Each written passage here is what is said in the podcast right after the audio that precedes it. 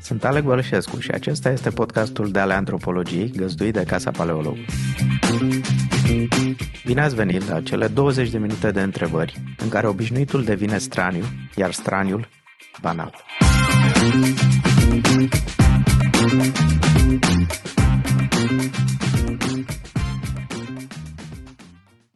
Bună ziua și bine ați venit! Astăzi o avem ca invitată pe Iulia Popovici, critic de teatru și să zic și ce ai spus? Sau să nu ne agățăm de coafură? Nu. ok. Uh, și am invitat-o pe Iulia pentru a vorbi mm, nu neapărat despre teatru, ci despre cultură în sensul larg al cuvântului, dar și uh, pentru că din perspectiva antropologică, cultura este o chestiune definitorie pentru ființa umană, însă întrebarea este cine o face, există o cultură uh, făcută și o cultură nefăcută și, mă rog, vrem să ne distrăm un pic în jurul acestui uh, cuvânt, cultura. Ce e cultura pentru tine? O, Doamne! Uh, în primul rând, eu spune că întotdeauna cultura e făcută pentru că altfel e natură. Dar eu nu sunt antropolog, nu mă pricep la concepte de genul ăsta.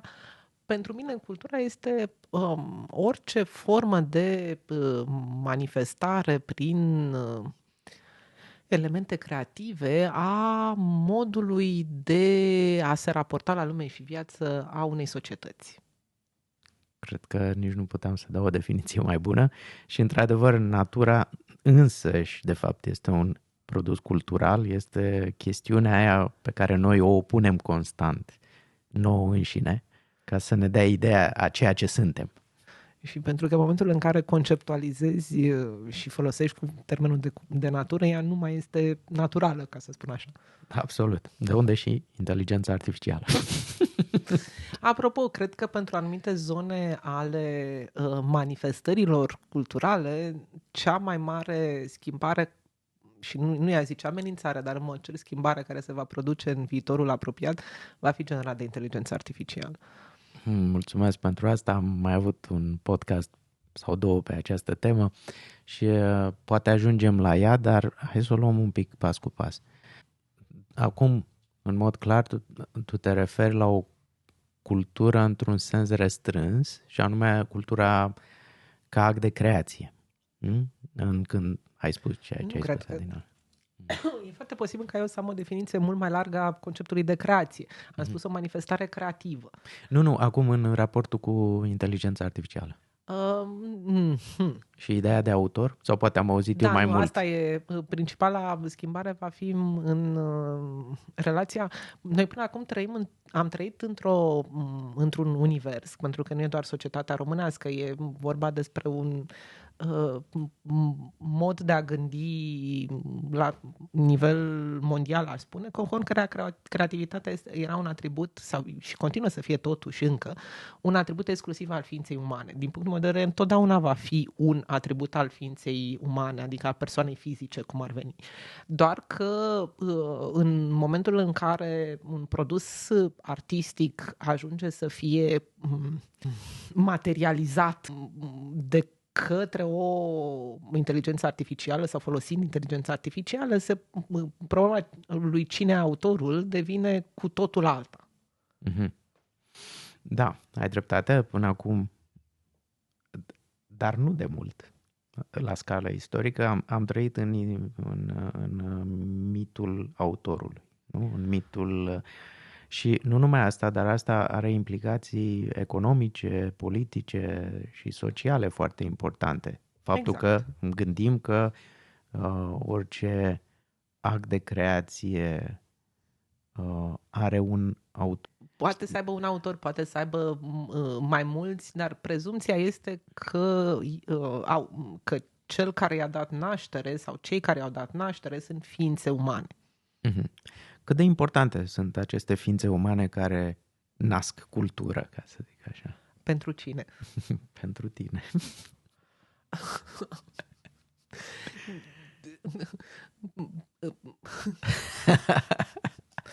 Uh, Uite, suntem conjurați de cărți, fiecare carte are un autor. Uh. Da, dar pe de altă parte, în momentul de față, pentru mine, uh, extrem, extrem de uh, important sunt oamenii care produc alimente. Mm-hmm. Adică agricultorii. Adică agricultorii individuală contează mai puțin, pentru că e totuși, adică discutăm despre vârfurile piramidei lui Maslow, din care se vede foarte rare cei la bază. Mm-hmm. Dar uh, eu nu cred că trebuie neapărat să te raportezi tu ca persoană într-un mod uh, deferent uh, sau punând în centru, acordând multă importanță uh, creatorilor sau produsului artistic în sine. Cred că e suficient să, să ai conștiința faptului că mai totul în jurul nostru este cultură și felul în care, în care funcționăm ca oameni este extrem de uh, influențat de Um, modul în care percepem cultural um, relațiile între oameni, valorile și așa mai departe. Și că, de fapt, uh, cultura este un... Cultura, pot să zic ceva care sună absolut oribil. Da. Este, modelează societăți și conștiințe. Da, este... Ce îmi pare bine că te-am invitat, pentru că nu trebuie să mai fac eu argumentul antropologic aici, l-ai făcut tu deja. Ținând seama de asta, și vreau să mă întorc un pic la agricultură. Cultura, agricultura au aceeași rădăcină. Vine din latină, colere, care înseamnă a crește, a crește ceva, a cultiva și a crește. Cultura este cultivarea spiritului uh-huh. Uh-huh. la origine. Da. Și, și evident, spiritul se cultivă într-un anumit mediu care, acest, care este format din suma și e mai mult decât suma interacțiunilor umane, nu doar între oameni, ci interacțiunile umane inclusiv cele cu mediul, cu lumea construită și așa mai departe. Agricultura a făcut, de fapt, sedentarizarea, a făcut posibil acel fenomen pe care noi mai târziu îl numim civilizație. Da? Și că, nu înseamnă că popoarele nomade nu au cultură, din potrivă, au o cultură foarte bine dezvoltată. Însă ce numim noi civilizație și nu știu ce, și chestia în care ne îmbăiem noi, cultura în care ne îmbăiem noi este Um, tributară agriculturii. Așa că îți dau dreptate. Asta am vrut să spun. Dar um, există și fără uh, și înțelegi în cotrobat și văd că eviți să ating subiectul, fără a venera sau a pune într-o sferă, uh, cum să spun, rarefiată persoanele care produc cultură sau produse culturale. Muncitorul cultural. Maxim da? lucrătorul. Lucrătorul, așa. Există în conș- crezi că există în conștiința oamenilor din România faptul că această persoană trebuie să și ea să mănânce? Uh, că tot vorbeam de agricultură. Cred că adeseori uh, conștiința asta lipsește mm, chiar și uh, unora dintre cei care practică profesii sau ocupații culturale. Uh, și uh, cred că mai ales ea este cumva ignorată în procesul educațional și procesul formativ cu precădere mm, al artiștilor, pentru că la cei care uh, la agricultorii din cultură, respectiv uh, tehnicienii, profesiile auxiliare, managerii, conștiința asta mm, cu certitudine există. Doar că noi avem, și nu doar noi, nu e o chestiune tipic românească, e, ă, cei drept este o chestiune mult mai accentuată în estul Europei din rațiuni istorice. Avem ă, un sistem de formare a artiștilor care uh, exacerbează uh, conceptul de vocație, conceptul de talent, conceptul de dedicare fără a uh, insista mai deloc pe componenta de. Um, totuși, asta e o muncă. Mm-hmm. O muncă sau o activitate care merită să fie retribuită. Da, eu uh, în, uh, sunt multe cărți de economia culturii, nu în România, cei drept, uh, nici nu cred că au prea fost traduse în românește de altfel, care discută despre faptul că tot domeniul cultural este un tip atipic de economie, că, de pildă, dacă în, în modelele economice obișnuite um, lucrătorul are o expectație ca pe măsură ce înaintează în vârstă și capătă experiență să câștige mai mulți bani, acest lucru nu e valabil în cultură în care, nu, în care uh, valorizarea economică este dată de gustul publicului, în primul rând, iar uh, acest lucru nu poate fi uh, anticipat. Și uh, nu există nicio garanție că la 60 de ani, cu mai multă experiență de actor, vei câștiga mai bine decât la 20 de ani. Ceea ce și vedem, că la 20 de ani poți să joci într-o telenovelă, să câștigi foarte mulți bani și după aceea să nu mai găsești alte, uh, alte roluri foarte ușor, de pildă. Uh-huh. Uh, iarăși, economia culturală, dar aici nu e chiar unică, pentru că se mai mm, întâlnește cu anumite tipuri de, de domenii, anumite tipuri de activități, uh, suferă de ceea ce se numește cost disease, boala costului. Respectiv, aici uh, trebuie să spun povestea mea preferată, care este din lucrarea care a lansat conceptul de cost disease în anii 60 în America, a unui cetățean evident american pe care îl cheamă Bauman, um, cum, ce este cost disease, noi suntem, noi ca societate, iarăși euroatlantică și așa mai departe, taxați pe creșterea continuă a productivității uh, și reducerea costurilor. Ei, uh, chestiunea asta nu se prea poate în artă pentru că, de pildă, oricât te-ai strădui să fii productiv, un, uh, uh, spun, un quartet de coarde de către, scris de un muzician, de un compozitor, nu poate fi cântat decât de un parte de coarde. Nu poate fi eficientizat la un singur instrument cu coarde. Absolut. Și scrisul unei cărți, de exemplu, nu poate fi neapărat eficientizată sau redus costurile. Um, hmm. Uh, la scrisul de carte a existat un factor de, uh, un factor de creștere a productivității uh, care a fost întâi apariția tiparului și apoi apariția calculatorului.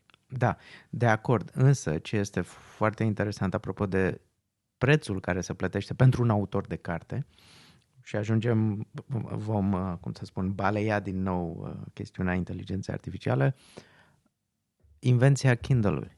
Da? Uh, produsul, cartea produs, costurile de produs de carte sunt marginale. Produsul în sine al, al obiectului. Da?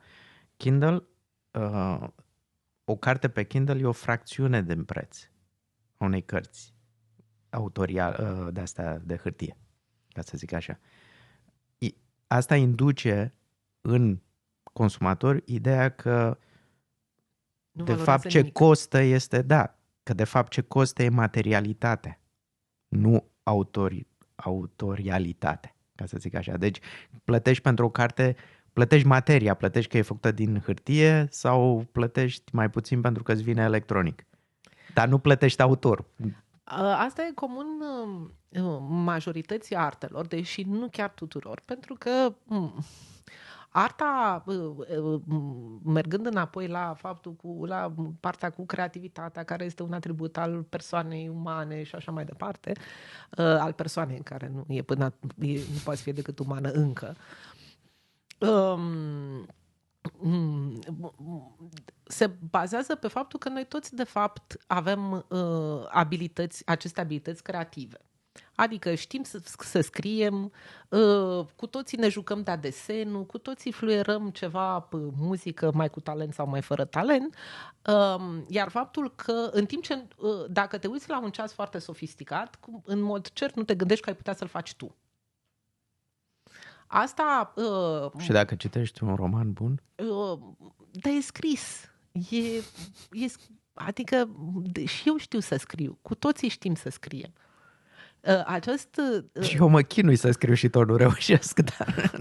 E, asta află cât de greu e, află cineva doar când se apucă efectiv. Mm-hmm. Dar în tot, în tot procesul nostru uh, educațional, uh, revin, nu suntem, nu, nu suntem antrenați să gândim în, termenul ca, în faptul că, în termen că această creativitate presupune un tip de abilități care nu sunt la îndemâna oricui.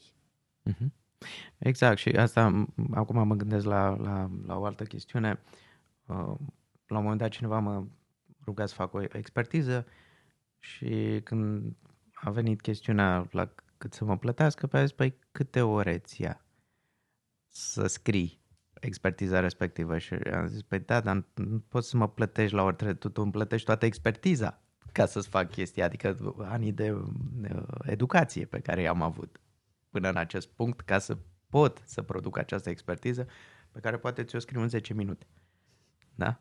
Deci, și ai dreptate, aici este, și ai spus că mai ales în estul Europei, dar nu numai, există această, să zic, parte întunecată a mitului vocației, talentului sau genialității autorului. Partea întunecată fiind că autorul este cumva un spirit care nu are nevoie să mănânce. Exact. Da, e un spirit pur. Uh, exact. Decorporat. Uh, și talentul se produce fără știința uh, purtătorului lui biped, uh, iar dacă e doar o emanație a acestui spirit lăsat de Dumnezeu, de ce l-am plătit? Că doar omul nu face nimic, așa l-a lăsat Dumnezeu și mai mult decât atât, Uh, există această impresie că uh, acest talent dă pe din afară și cumva uh, noi, consumatorii de cultură, îi facem o favoare artistului că percepem, îi luăm această povară de pe suflet, iar el dansează, cântă, joacă sau scrie pentru că nu se poate abține. Mhm. Iar această, cum să spun, această favoare ne este chiar um, hmm, suntem suntem uh, eliberați de necesitatea acestei favori prin accesibilitatea dată de internet, uh, mijloacele astea electronice în care așteptăm totul pe gratis. Exact, iarăși, această dematerial... Uh, eu cred, asta nu știu dacă, eu, dacă nu ține cumva de însăși natura umană și anume de a valoriza mai mult materialitatea decât decorporalizarea um, produselor pe care le, pe care le consumăm. Mm-hmm. Asta e un punct foarte interesant. Aș vrea să-mi dai o secundă să mă gândesc la el, pentru, că, pentru că, într-adevăr, pe de o parte, suntem în punctul în care gândim că e mult mai importantă lumea imaterială a internetului, inteligenței artificiale, etc., etc., uh, iar în același timp, instinctiv, este materialitatea pentru care Uh, ne simțim atașați, pe care o valorizăm, uitând că lumea aceea imaterială are un suport material foarte puternic, de la servere, la cabluri, la consum de energie și așa mai departe. Mi se pare că uh, trăiește cumva în, în nori, nu? În the cloud. Nori. Exact. Pe mine mă amuză foarte tare când uh, aud diverse uh, inițiative care vor să combată încălzirea climatică și așa mai departe prin digitalizare. Uh, ok, dar echipamentele digitale consumă și poluează uneori extrem de mult. Adică faptul că nu mai trimitem scrisori, ci scriem mail-uri, nu înseamnă că trimiterea respectivului mail nu consumă uh, un anume număr de, de kilovați, uh, nu uh, uh, consumă o materie primă care este poluantă prin natura ei.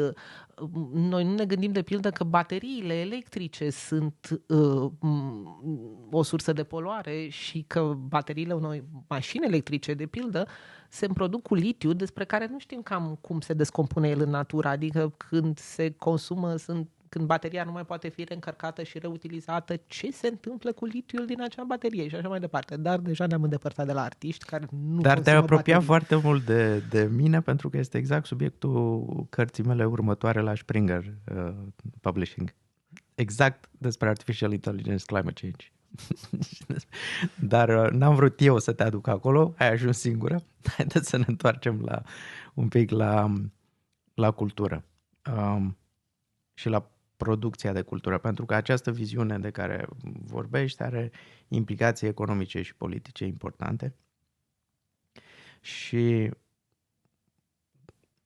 cred că e foarte interesant că oamenii care țipă cel mai tare că vor să-și apere cultura, uh, nu îi apără pe cei care o produc?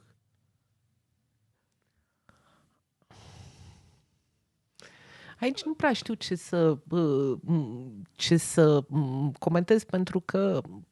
Hai să o pun altfel. Cultura sunt numai oamenii morți care o produc?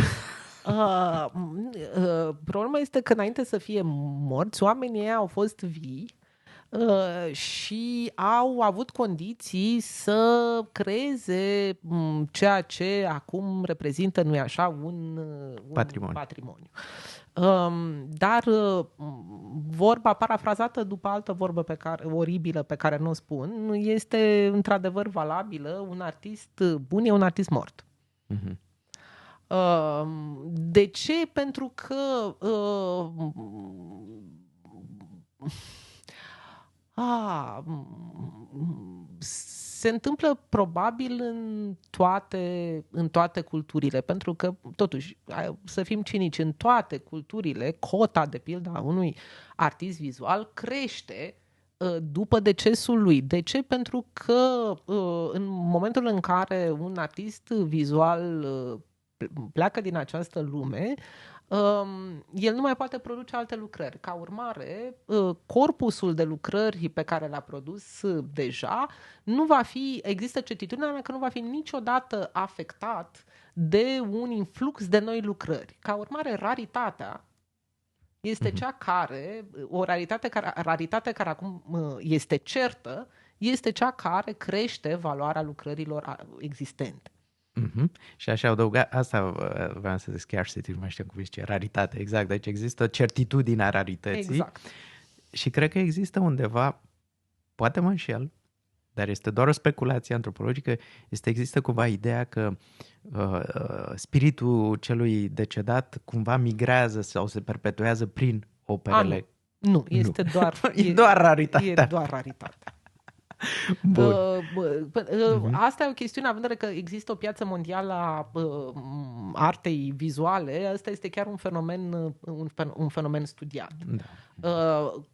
Cu atât mai mult cu cât, acum iarăși o paranteză în paranteza, pentru artiști în viață, cei care sunt foarte căutați și riscul de falsul e mult mai mare, pentru că dacă artistul e în viață și știe toată lumea că trăiește, nu există foarte multe semne de întrebare când apar niște lucrări noi ale lui pe care lumea nu le cunoaște cunoaște pentru că nu e așa, artistul e în viață și poate le-a produs el. Bun, că artistul poate fi și întrebat, asta este, asta este riscul. Dar uh, pe piața neagră este mult mai ușor uh, să uh, o inunzi cu falsuri pe uh, durata vieții artistului. E drept că falsul are o valoare mai mică decât dacă el ar fi fost deja mort, dar este mult mai simplu. Mie mi-a plăcut foarte mult Dali că el uh, conturna această idee semnând pânze albe pe care le vindea doar cu semnătura. Uh, sunt mai multe și e, uh, uh, asta spaima că un artist în viață la un moment dat ar putea să o ia razna și să producă 30 de lucrări pe lună și să strice cotele tuturor. Uh, asta e bazată pe experiențe reale, pe uh, practica lui Dali, practica lui Picasso și sunt mai mulți artiști care uh, uh, la un moment dat au intrat uh, din diverse motive într-un um, overdrive de producție energie, uh, afectând, să spunem așa, structura, uh, structura pieței. Mm-hmm. Vedeau rinoceri, uh, Da, deci, până la urmă, cultura creează piața, piața creează oameni de cultură. E un fel de ciclu, cerc un pic greu de ieșit din el în cultura în care trăim acum, dar uh, poate că, și nu vreau să fac speculații, dar poate că suntem și din pricina, de fapt, a acestei uh, digitalizări rampante, ajungem să ieșim din această economie politică a autorului, cu consecințe pe care nu le știm, și să intrăm într-o zonă în care poate, poate fi o zonă foarte gri, de penumbră, sau poate să fie o zonă foarte bizară a ceea ce va însemna creativitatea în viitor, nu știu. Vrei să faci o speculație? Ei, eu nu cred că uh, inteligența artificială um, și știm că inteligența artificială nu creează de la zero.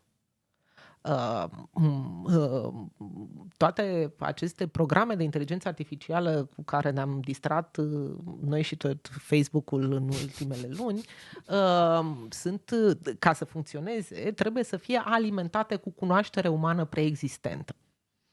Uh, atunci când uh, creează, când uh, primesc o comandă, aceste inteligențe artificiale, o comandă să facă, de pildă, un tablou sau să scrie un text literar, îl fac utilizând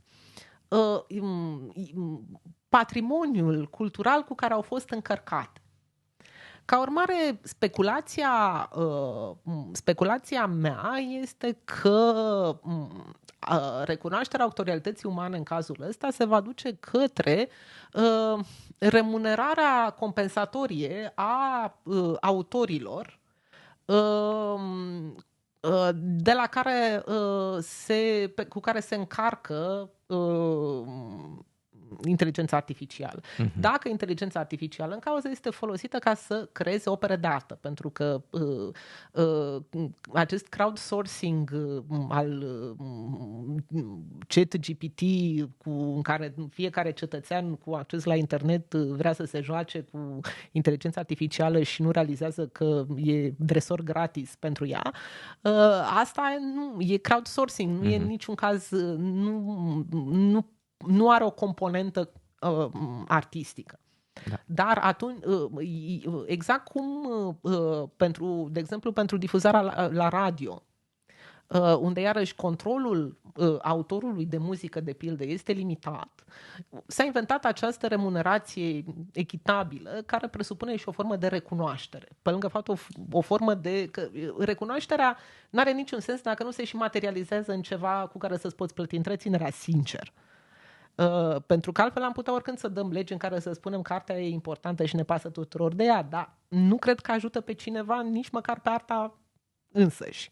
Uh, uh, la fel, cred că un mare risc care se începe deja să se dezvolte acum este pentru eliminarea, mă rog, înlocuirea nu, să o luăm altfel. Pentru utilizarea inteligenței artificiale și a tehnicilor de CGI pentru înlocuirea uh, uh, prezenței fizice a actorilor în filme.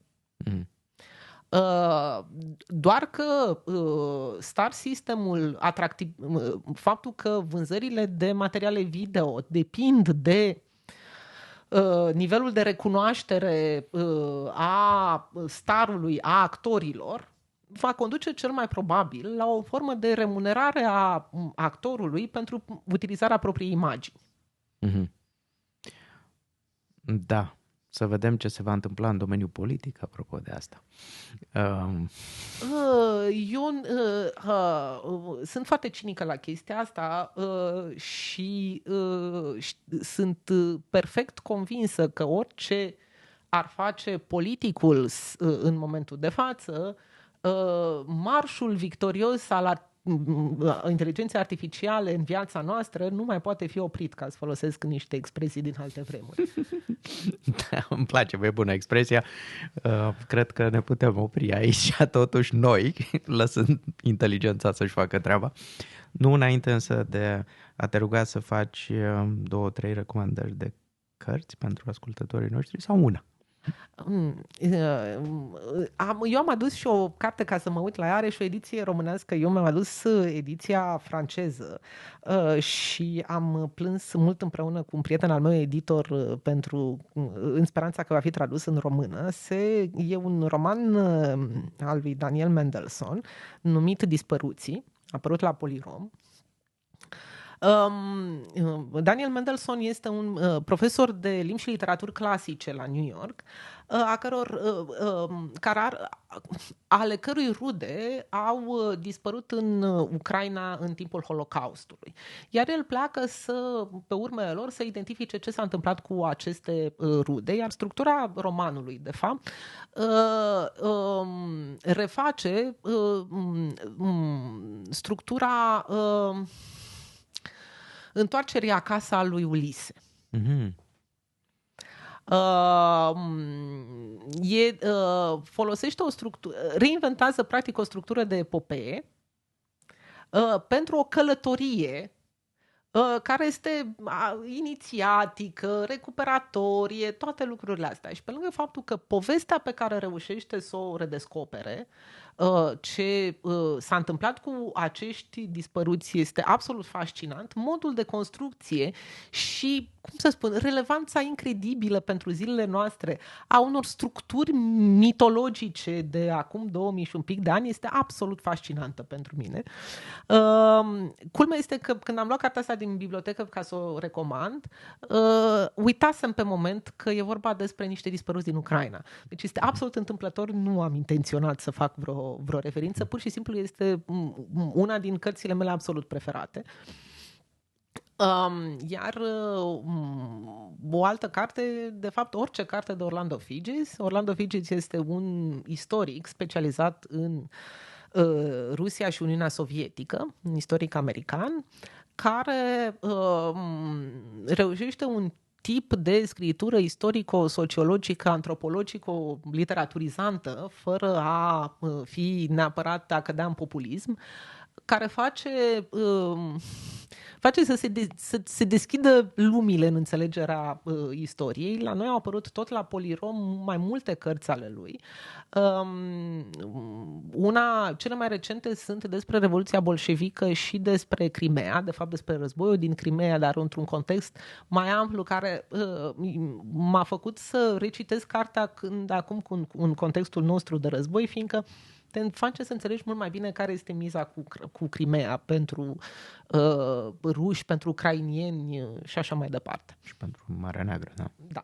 Mai are o altă carte care se cheamă Dansul Natașei, care este... Uh, care uh, vorbește despre viața cotidiană în uh, Uniunea Sovietică uh, și este um, iarăși o lectură palpitantă despre aventuri în comunalca și uh, uh, în general despre uh, supraviețuirea în vremea lui Stalin.